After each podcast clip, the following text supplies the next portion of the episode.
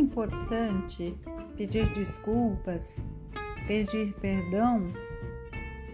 E de que maneira é importante um pedido de desculpas?